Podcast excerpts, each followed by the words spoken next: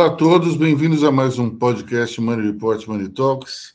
Eu, Aloysio Falcão, conversando com vocês e discutindo o que de mais importante aconteceu na semana, juntamente com o editor-chefe André Vargas e a editora Lorena Giron. Caros ouvintes do podcast de Money Report, extraordinariamente, enquanto estávamos gravando o programa na manhã de sexta-feira, a greve dos metroviários foi encerrada após uma negociação com o governo do estado. É, para não parecer que estamos dando notícia velha, entrego esse alerta aos ouvintes, também lembrando o seguinte: as considerações sobre as tratativas da greve, as negociações da greve, continuam com seu valor informativo. Por isso, quem continuar interessado, siga nos ouvindo. Grande abraço. Nós vamos começar pela maluquice da semana, que é esse caso que envolve PCC, Sérgio Moro, Polícia Federal. É, é uma quizumba tão enorme que eu não sei nem por onde começar, mas vamos lá.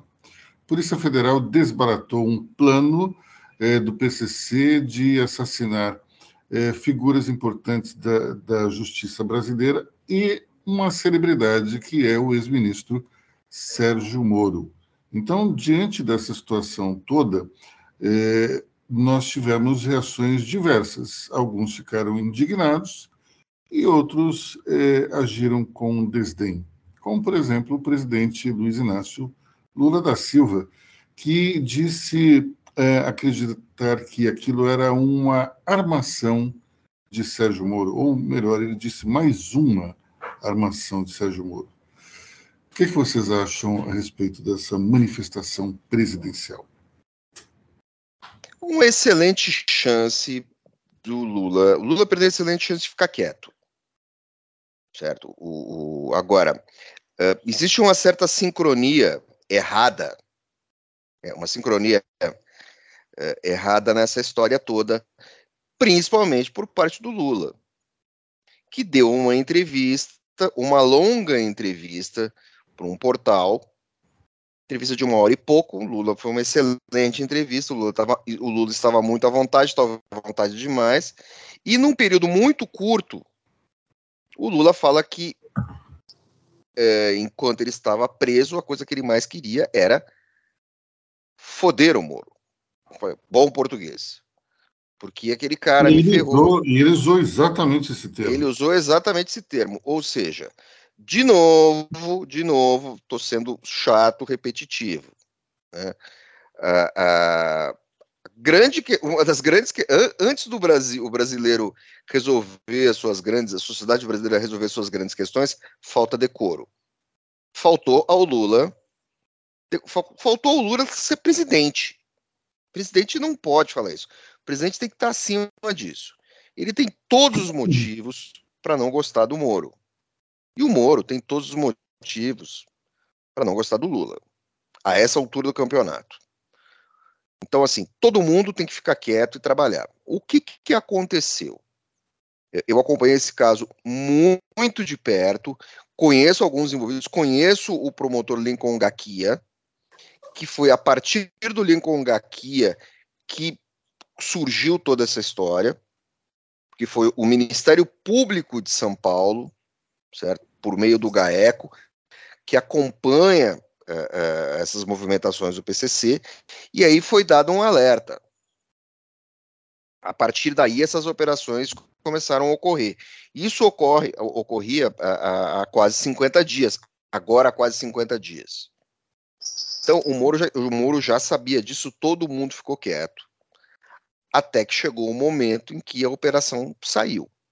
Aí o que, que acontece? Do lado de lá, do lado da esquerda, os defensores do Lula dizem que isso só saiu depois da declaração do Lula e que quem assinou a, a, a ordem de prisão foi a juíza Harnt. A juíza Harnt é aquela, é aquela juíza, a copia e cola do Moro.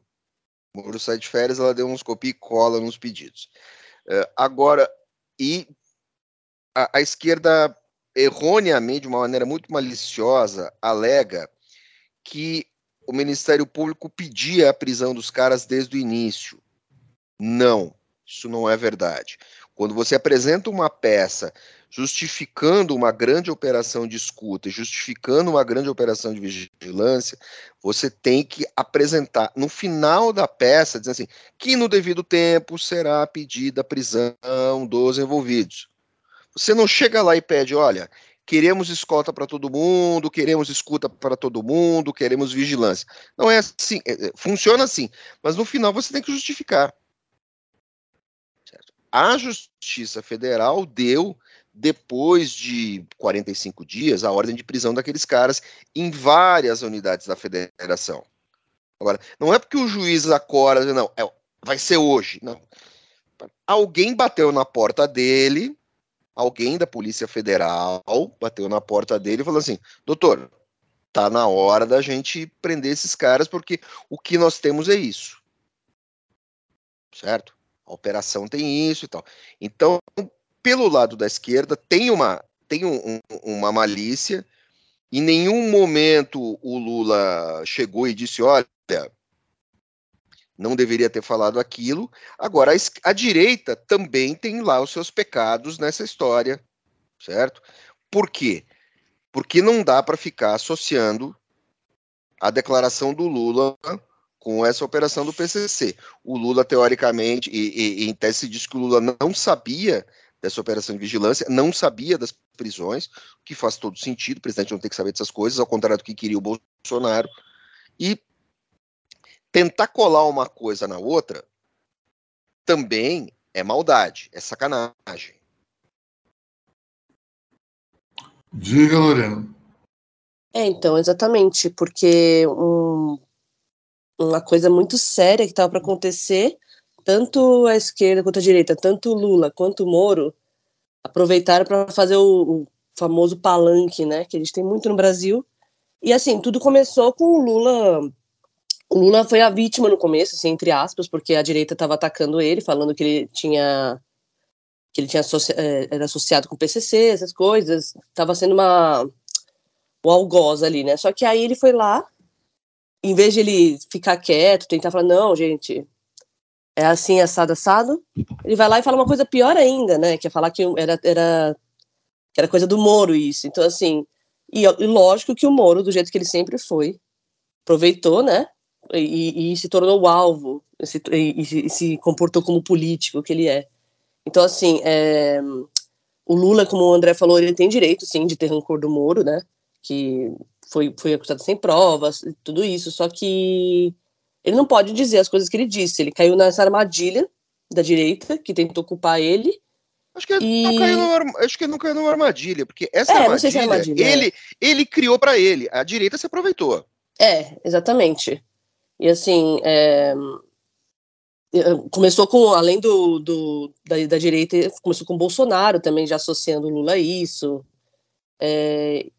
E assim, e a, e a fala do Lula foi um timing péssimo, né? Foi um pouquinho um timing horrível mesmo. Agora, só para a gente encerrar esse assunto, eu gostaria de lembrar o seguinte: o Alckmin, com aquele jeito professoral e chatinho dele, durante a campanha eleitoral, faz um discurso, pega o livro do Moro e diz: olha, no livro do Moro, na página tal, é, o Moro conta que quando saiu a transferência dos presos, para os presídios federais, que eu acompanhei essa história, eu fiz uma matéria sobre isso à época.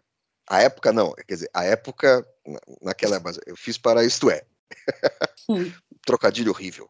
Uh, o, o Alckmin, com o livro na mão, abre o livro e mostra, diz, olha, quando houve a transferência, o Bolsonaro estava receoso, porque ele temia um, uma nova ação do PCC em escala nacional, aos moldes das, daquelas que ocorreram em São aquelas duas que ocorreram em São Paulo em 2006. Ou seja, o, o Moro já rompido com o Bolsonaro ainda bota essa na conta do Bolsonaro e de certa forma tenta puxar para si o mérito da transferência, o que também não é verdade. Isso era um, uma questão de justiça federal e, de, e da justiça de São Paulo, do Ministério Público de São Paulo e da Justiça Federal, para tentar isolar essa a facção. Né? Agora, existe um pano de fundo muito mais grave nisso, né, Lorena? Que assim, é, é, é de repente o Brasil virar uma Itália da época, virar verdadeiramente uma Itália da época da Operação uh, Manipulite. Olha, esse ponto, esse ponto é super importante porque, na verdade, o que o PCC está fazendo é simplesmente imitar a estratégia da máfia naquela época, né? É, o que, que eles faziam? Eles justamente o, que o que detona a operação Mãos Limpas é justamente o assassinato de um juiz, que era o Giovanni Falcone, se não me engano, e um procurador que me foge o nome agora mas é justamente o assassinato desses dois que foram é, dinamitados, é, não foram nem, nem baleados, é, é, o que provoca o início da operação. E, e, sempre a estratégia da máfia é atingir pessoas ligadas ao judiciário e também é, pessoas com grande exposição pública. É, Sérgio Moro seria exatamente essa celebridade é, que eles estariam atrás. É, tem duas coisas que também fazem parte desse, desse episódio. Primeiro é que o governo perdeu um. Ele transformou um grande trunfo em uma crise.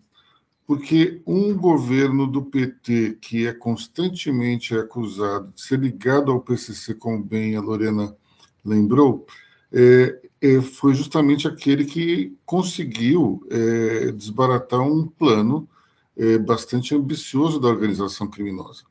Então, é, em vez de focar nisso, que de fato seria um trunfo político, Lula preferiu dizer que, que tudo era uma armação do Moro, é, que na, minimizando a importância do episódio.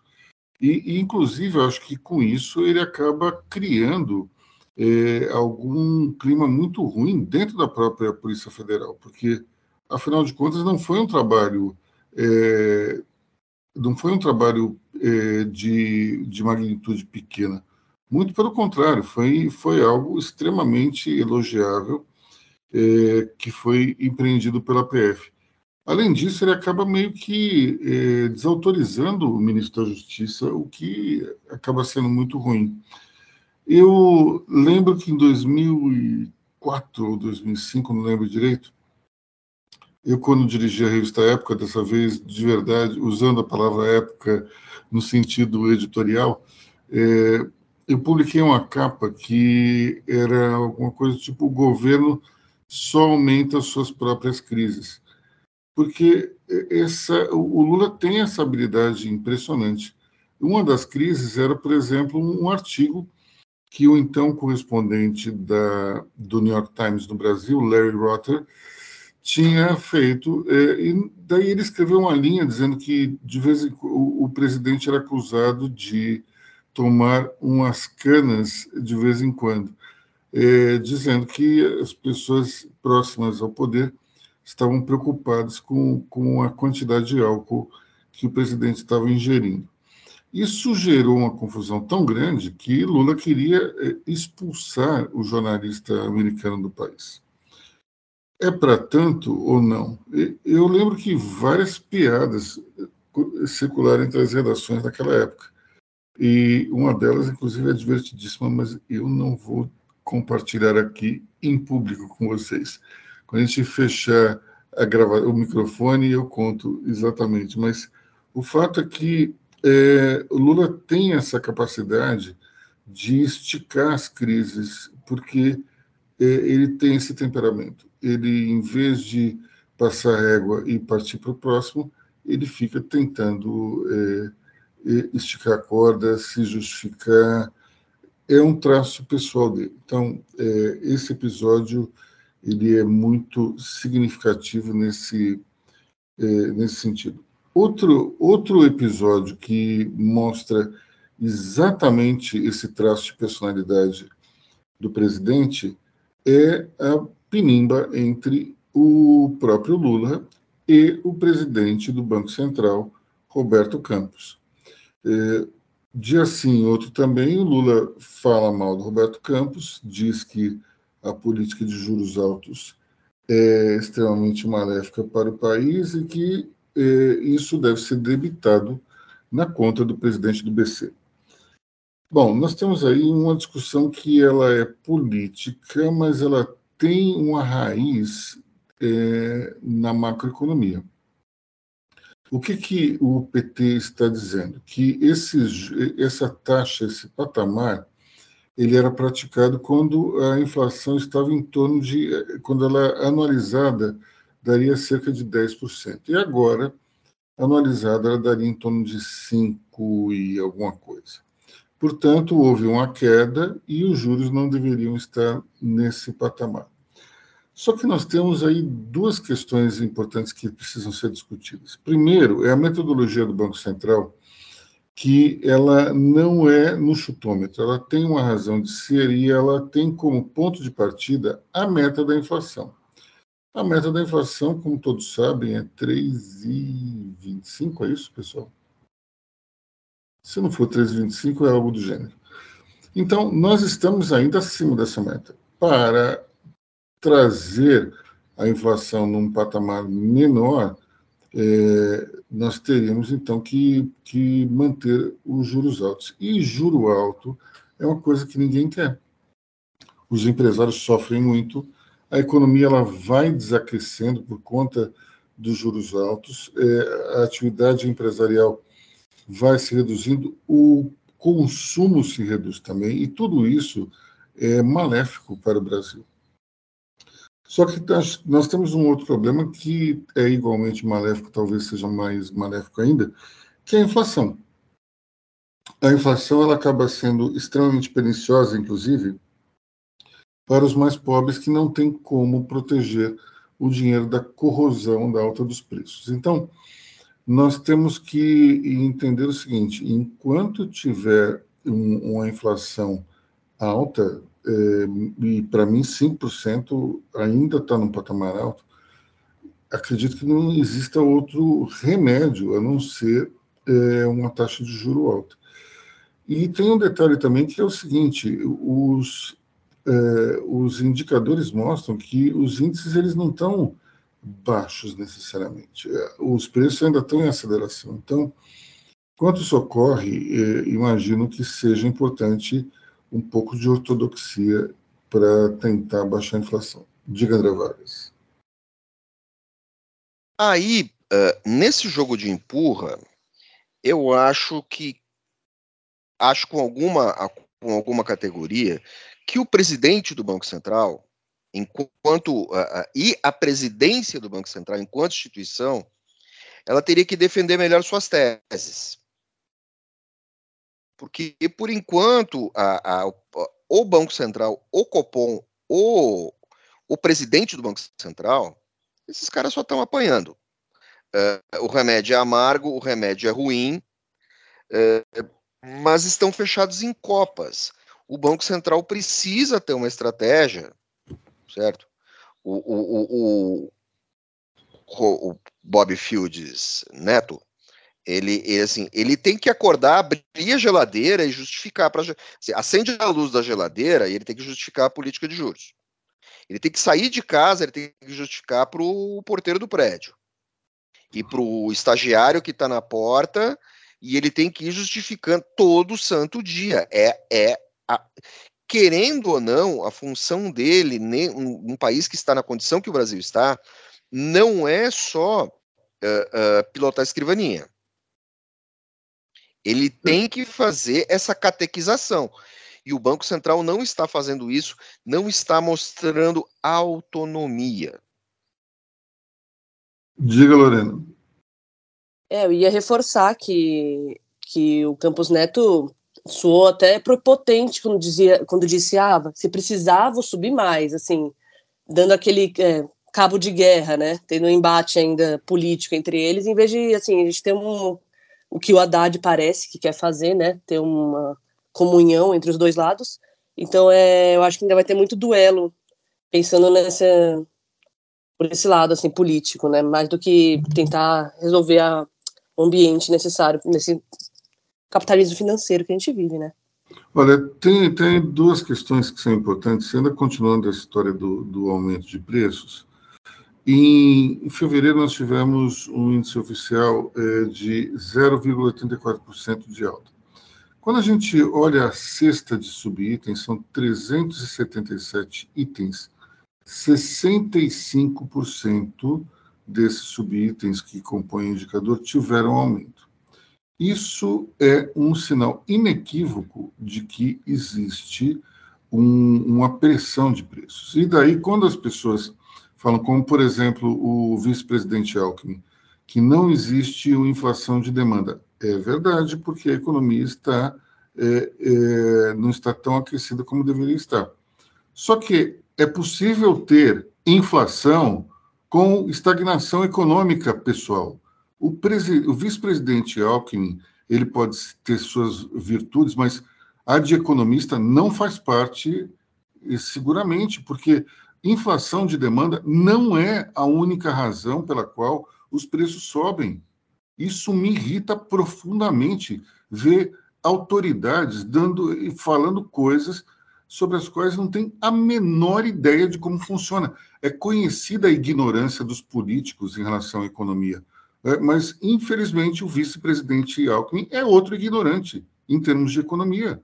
Não pode dar uma, uma declaração dessas num momento justamente em que nós temos um, um, um cabo de guerra entre o Planalto e o Banco Central. Mas aí parece que todo o passado de Geraldo Alckmin foi apagado, porque agora ele é mais lulista do que o próprio Lula.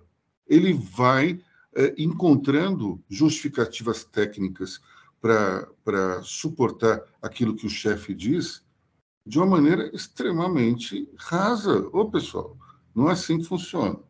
Outro ponto importante é em relação ao chamado arcabouço fiscal.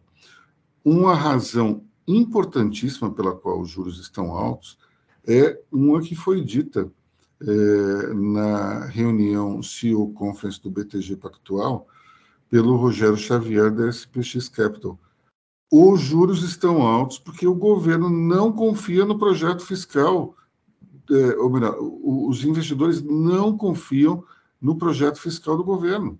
Então, nós temos esse arcabouço fiscal aí que foi pensado, apresentado, voltou, somente abril a gente vai ver o que, que é. Enquanto isso não for desvendado, não tem jeito. O mercado vai ficar desconfiado mesmo.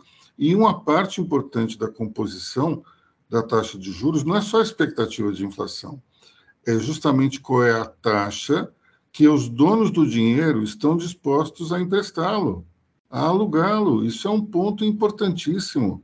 Enquanto houver essa desconfiança, um abraço vai ficar mais alto. É péssimo para o país.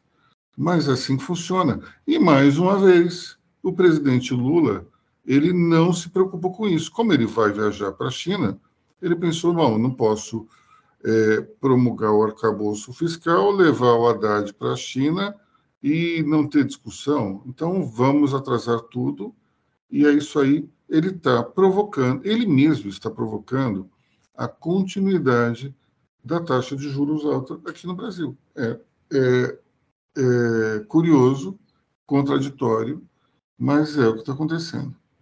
Bom, uma das razões pelas quais a Bolsa está no seu menor patamar, abaixo dos 100 mil pontos, é justamente por isso, né? André Vargas.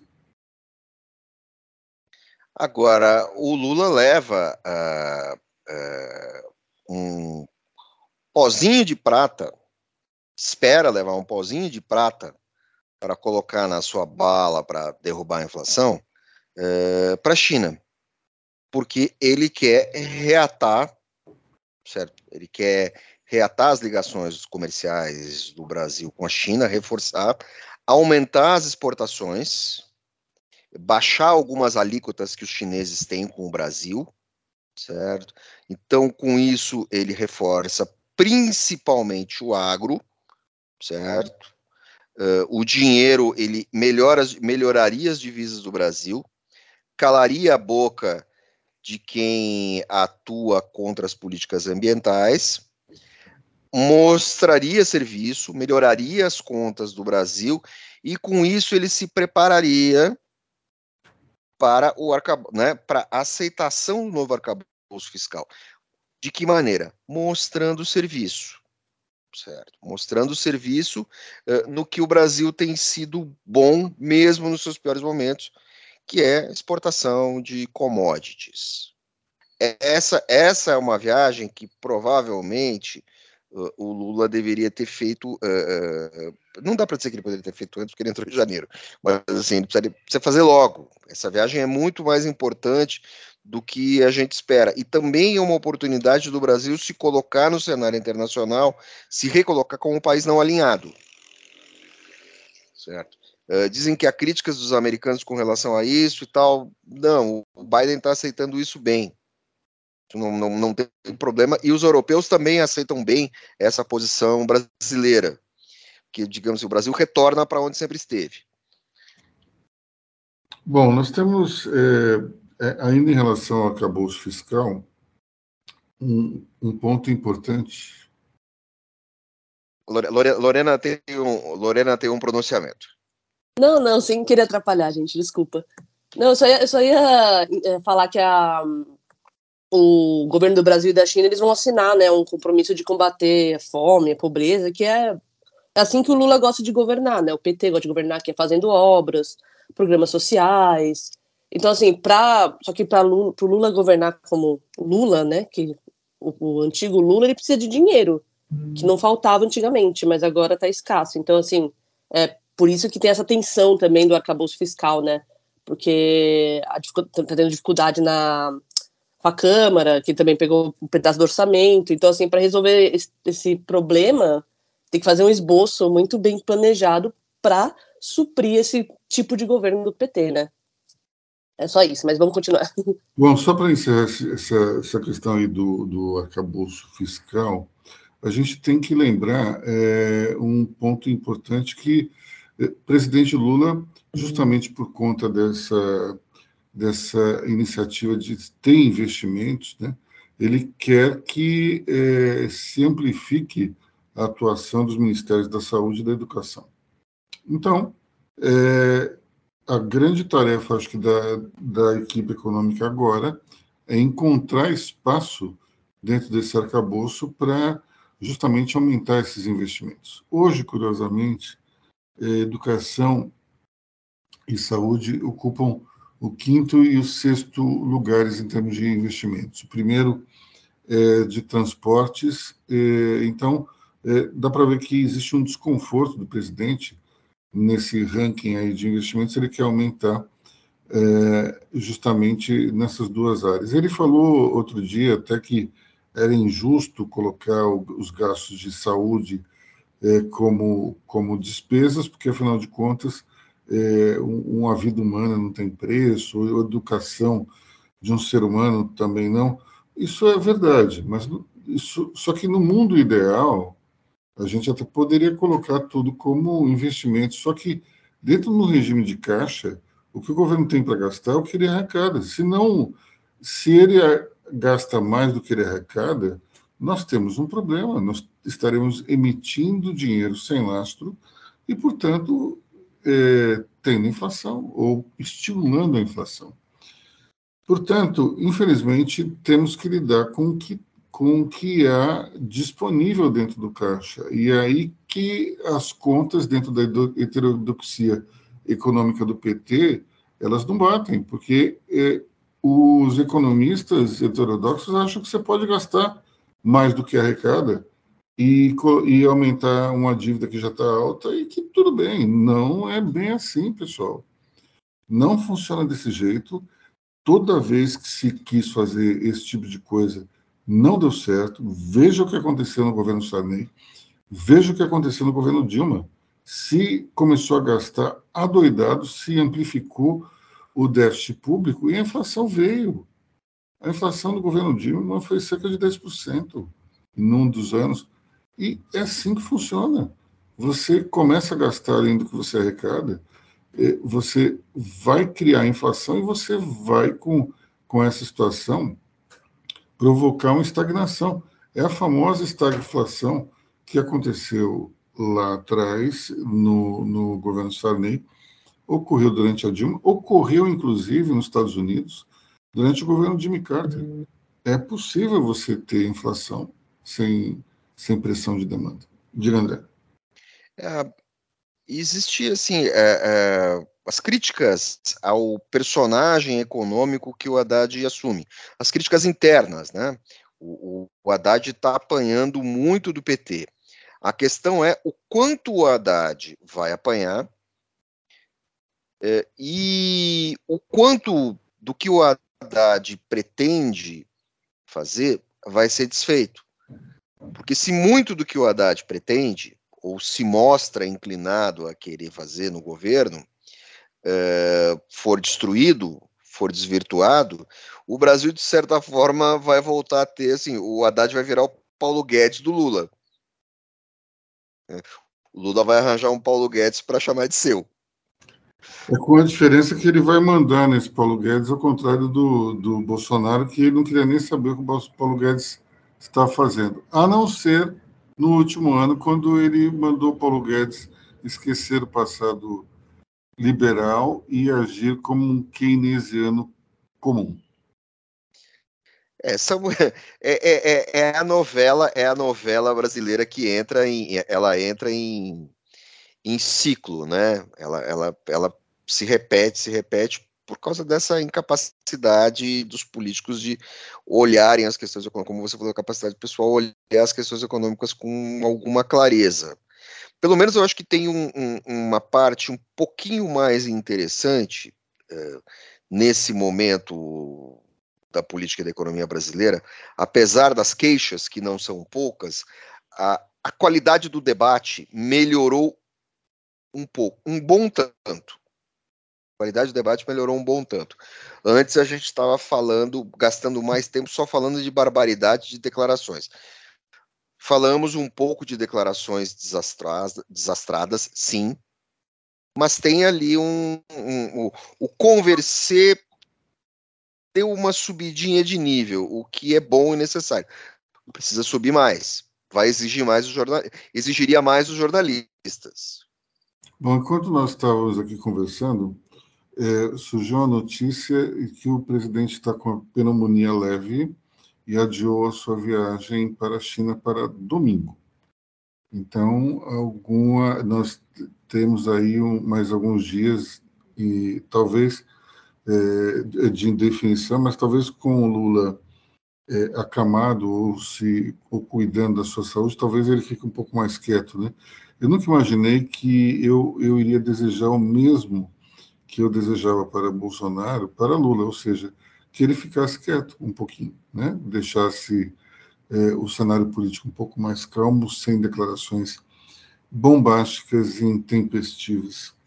Um pouco ainda da... bem que são declarações, desculpa, mas ainda bem que são declarações sobre juros, né, sobre economia, do que, por exemplo, é, Golden Shower que Bolsonaro falava. Então até dá um alívio até essa discussão, né? Ah, sim. Vamos falar da greve do metrô em São Paulo? É, quem fala? Greve do metrô. Bom, uh, dessa vez quem mostrou inexperiência foi, como você falou antes de começar o programa, foi o Tarcísio, né? Governo Tarcísio. É, começou uma greve que já estava prometida, essas greves são pré-anunciadas bastante, são negociadas e tudo mais, e o, o governo de São Paulo, o executivo, mostrou grande inexperiência e o governo foi desonesto. Foi desonesto principalmente com os usuários do metrô. O governo falou que se os metroviários voltassem ao trabalho num contingente necessário, tanto para operação quanto para manutenção, as catracas do metrô seriam abertas, as pessoas entrariam e sairiam uh, gratuitamente, certo? A vida, a greve seguiria por quê? Uh, não ia entrar dinheiro na catraca, Então seria a mesma coisa do que uma greve. E as negociações entre sindicato e direção do metrô seguiriam. Foi uma operação mais ou menos. Isso já ocorreu outras vezes, é possível, tá? Faz parte da regra do jogo. A questão é que se quando os metroviários voltaram ao trabalho, uh, o metrô não a, a, a, direção do metrô não abriu as catracas. Então, assim, o governo, o governo, a direção do metrô deu um tiro no próprio pé. Porque tá na cara que os metroviários, se eles voltassem aos seus postos de trabalho, isso pode ser feito em uma hora e meia, porque tá todo mundo na estação, certo? Tá todo mundo ali parado, é só a ordem no é só o, o zap do sindicato correr, foi feita uma assembleia, os 81% dos metroviários uh, uh, quiseram a greve e logo depois eles aceitaram, olha, voltamos a trabalhar, catraca aberta, não vamos prejudicar a população, e o governo simplesmente disse que não vai ser aberto. Isso causou um transtorno porque o sistema Paese não foi acionado ontem. Sistema Paese é, que é, é, é, é, um sistema que se vê que ele funcionaria de uma maneira muito precária. Quando você tem uma estação com problema, você faz um deslocamento com linhas de ônibus que já estão ali preparadas para isso. Esse sistema não, não funcionaria numa greve tão grande, mas o metrô também e a Secretaria de Transportes, eles também não apresentaram soluções para isso. Não havia um plano de emergência por parte da Secretaria de Transportes que coordena, que está acima do metrô, mesmo se o metrô fosse totalmente privatizado, ela estaria acima do metrô. Não houve nenhuma coordenação disso. A população foi extremamente prejudicada. Eu tinha uma consulta ontem e a minha médica não foi. O André, eu acho o seguinte, eu acho que tem que tomar um pouco de cuidado quando a gente fala que o governo foi, foi é, é, de alguma maneira, é, vamos supor que tem, existem erros exatamente nessa condução, mas eu não acho que tenha havido má fé por parte do governo em si. Quando eu digo governo, estou falando do próprio governador Tarcísio de Freitas. Eu conheço pessoalmente, já entrevistei, não me parece uma pessoa mal intencionada, muito pelo contrário. Então, imagino que isso aí deve ter havido ou uma falta de inexperiência ou algum tipo de, de incompetência num nível mais baixo. Mas eu não consigo ver o governador Tarcísio é, aprontando uma situação dessa é, para prejudicar a população.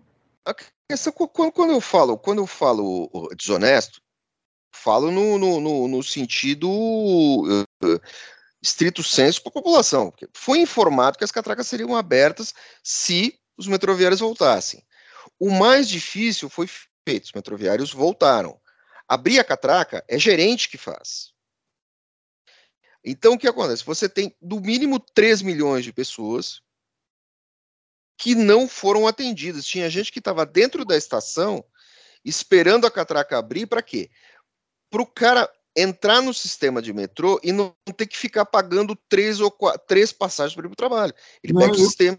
Eu, eu sei, então, mas então assim, o, resu, é o resultado. Qual é a lógica resu... fazer isso? Não, a lógica é uma lógica torta, é uma lógica assim, é um tiro no pé. Então, mas, assim, é, é isso que eu estou querendo dizer. O que o governo é, ganha com isso? Nada. Ele, ele enganou os metroviários, legal. Mas o que, que ele isso? Se não, se não voltou, se não voltou a é, é... O que, que ele ganhou com isso? Não, não ganhou nada porque a população foi enganada. Quando eu falo que é desonesta, porque a população foi enganada. Porque está todo mundo ali ouvindo rádio no celular, né, na boca da estação, na boca da estação e também gente que está lá dentro. Né? Assim, tá todo mundo. Como é que você, como é que você vai fazer? Teve um monte de gente ficou parado na porta da, na frente da grade, esperando, né? Não, então, assim... mas, mas, eu concordo com tudo isso. Houve uma incompetência, a população ficou plantada na porta, é, foi prejudicada, várias pessoas não conseguiriam o trabalho. Agora, o que o governo ganha com isso? Dizer os metroviários, volta que eu abro a catraca e daí chega lá e não abre. Ele ganhou, não ganhou nada com isso. Não, não ganhou nada, só perdeu. Então, é, é isso que eu estou falando. O governador Tarcísio não é uma pessoa desprovida de inteligência. Por que ele mandaria fazer isso? Por isso que eu acho que talvez tenha havido uma incompetência ali dentro do, do, da própria companhia do metrô, ou alguma sabotagem interna, ou alguma burrice. Agora, eu não consigo ver o, o, o governador pensando como é que a gente vai prejudicar a população e como é que a gente vai enganar o, os metroviários. Não faz sentido. Tanto é que hoje as catracas estão abertas. É, eu acho que a coisa, eu acho que a coisa toda se resume muito mais entre uh, o ânimo, o ânimo da direção do metrô e a falta de coordenação da Secretaria dos Transportes. Eu acho que talvez eh, a gente tenha uma situação de inexperiência e, e, de falta de entrosamento, mas alguém foi incompetente dentro da cadeia. Isso claramente está é, certo. Ou teve algum tipo de má fé. Mas para esse tipo de incompetência ocorrer, Luiz, porque tudo isso era noticiado, né? É, não é alguém, são vários alguém. E, tal, e talvez vários alguém. Dentro, talvez dentro dessa dessa cadeia de inexperiência, o governador Tarcísio tenha pecado por ter talvez demorado para intervir nesse processo e, e criado um, um, pelo menos um, ter destravado aquilo que fez esse, esse entupimento aí nas, nas catracas. Então, se tem de fato algum, talvez alguma responsabilidade, é no sentido de que ele demorou para agir. Mas, sinceramente, um político ele não ele não vai deliberadamente prejudicar a população porque ele depende daqueles votos para continuar no cenário. Então, não faz sentido para mim é, ter sido algo que tenha partido do Palácio dos Bandeirantes. Mas é, não, também, não, também, também não acho que isso tenha partido do Palácio, não. Viu? Acho que o Palácio estava nesse processo, me parece que o Palácio estava um pouco distante. Né? Porque assim, as greves, greves do metrô anterior, prime, o prime, um dos primeiros caras a aparecer falar sempre foram os governadores. Ali eu acho que a gente tem, como a gente conversava antes é, de ligar o, o, o microfone, é, nós tínhamos quase 30 anos de, de PSTB no poder, mais, mais ou menos que esse know-how passava de um governador para o outro, ou pelo menos a equipe que tocava é, as coisas lá embaixo já tinha uma experiência muito clara do, de como lidar com esse tipo de processo. Aí, quando tem uma ruptura, como houve e você troca a equipe inteira, acredito que a inexperiência, ela, ela nesse momento, acaba gerando é, consequências nefastas. É, agora, é interessante você ver como, por exemplo, no episódio da, da inundação e, e, e da tragédia do litoral norte, o governador Tarcísio se envolveu pessoalmente, foi lá, transferiu a sede do, do governo para o litoral norte e, e acho que conseguiu, apesar é, de tudo, é, criar um plano de contingência que foi rápido. Agora, esse, essa atividade tinha muito a ver com a, a que ele fazia antes, que era ministro da infraestrutura ele tinha algum tipo de know-how, é, especialmente na construção de moradias transitórias, que permitiram que ele fosse bem nessa, nessa situação. Só que é, cuidar de uma greve de metrô numa cidade como São Paulo é totalmente diferente. É, requer um outro tipo de, de sensibilidade e de agilidade que talvez ele não tenha percebido no primeiro instante. Agora ele já viu que é diferente, e isso pode ser um problema do ponto de vista eleitoral, ele que tem interesse de se reeleger é, nas próximas eleições. Só que é, é tal história, ser governador de primeira viagem significa aprender a dirigir, a, a andar de bicicleta, andando de bicicleta, né? Não é fácil É uma coisa difícil. Aprender a andar de bicicleta com a bicicleta descendo a ladeira, né? Exatamente. Que, e, e, o termo de comparação é muito é, é, é muito desequilibrado, porque você tinha antes um, um, uma figura antes do, do Dória, você tinha a figura que era o Alckmin, que se bobear, o Alckmin sabia o nome de quase todas as estações. E já tinha andado por todas, porque o metrô é um xodó da população de São Paulo.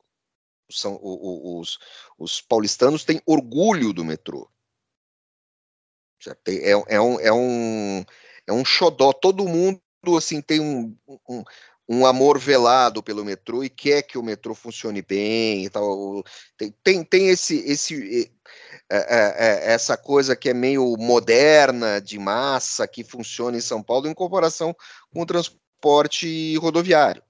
Você, comparação... tem, você, tem, você tem toda a razão. Para você ter uma ideia, quando meu filho fez 10 anos, eu levei ele para andar de metrô. Quando a minha filha fez 10 anos, eu também a levei para andar de metrô. Porque é uma coisa importantíssima, assim, porque hoje essas crianças de classe média não usam é, transporte público, como, por exemplo, eu, quando era garoto, utilizava, mas então é importantíssimo você, você ter essa ligação com a cidade e a, justamente o sistema arterial de São Paulo é o metrô.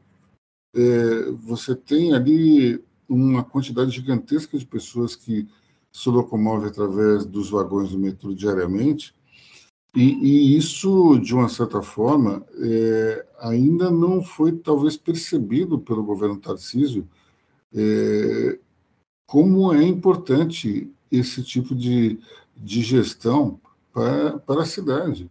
E aqui onde, onde justamente o metrô ele não é não é uma propriedade da prefeitura, ele é do governo estadual, mas é, isso pode mexer até com, com a eleição do ano que vem para prefeito, porque um candidato é, patrocinado pelo governo pode sofrer em função desse episódio. Então, é algo extremamente complicado e precisa ser observado com mais carinho por parte do Palácio dos Bandeirantes. Bom, pessoal, acho que é isso, né? Já estamos aí com quase uma hora de gravação. É, ficamos por aqui. Eu desejo a todos um excelente fim de semana. Divirtam-se e nós voltamos na semana que vem. Pessoal, até a semana que vem. Obrigada, pessoal. Bom fim de semana e até semana que vem.